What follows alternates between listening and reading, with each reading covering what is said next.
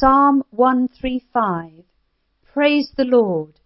Praise the name of the Lord. Praise him, you servants of the Lord, you who minister in the house of the Lord, in the courts of the house of our God. Praise the Lord, for the Lord is good. Sing praise to his name, for that is pleasant. For the Lord has chosen Jacob to be his own, Israel to be his treasured possession.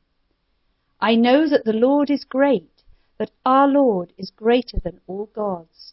The Lord does whatever pleases him, in the heavens and on the earth, in the seas and all their depths. He makes clouds rise from the ends of the earth. He sends lightning with the rain, and brings out the wind from his storehouses. He struck down the firstborn of Egypt, the firstborn of men and animals. He sent his signs and wonders into your midst, O Egypt, against Pharaoh and all his servants. He struck down many nations and killed mighty kings. Sihon, king of the Amorites, Og, king of Bashan, and all the kings of Canaan. And he gave their land as an inheritance an inheritance to his people, Israel. Your name, O Lord, endures forever.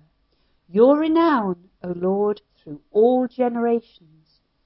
For the Lord will vindicate his people and have compassion on his servants. The idols of the nation are silver and gold, made by the hands of men. They have mouths, but cannot speak, eyes, but they cannot hear. They have ears, but cannot hear, nor is there breath in their mouths.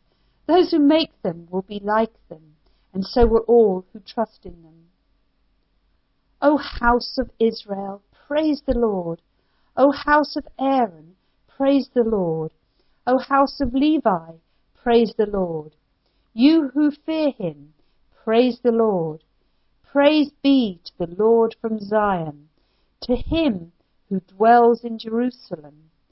Praise the Lord.